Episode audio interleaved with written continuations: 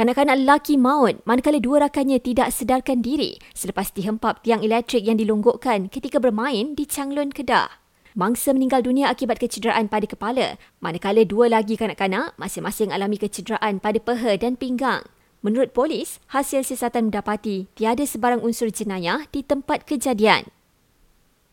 Polis pentung buru dua lelaki disyaki meragut seorang remaja perempuan di stesen minyak di Genting Sepah. Gelang tangan emas milik mangsa diragut oleh suspek ketika mangsa mengisi minyak.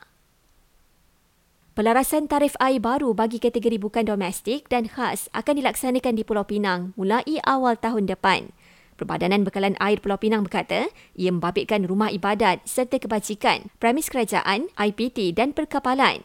Namun pengguna air domestik katanya masih menikmati kadar tarif yang sama seperti biasa kecuali pengguna meter pukal domestik. Kementerian Dalam Negeri berkata, poster mengenai diskaun 50% untuk saman trafik yang sedang viral adalah palsu.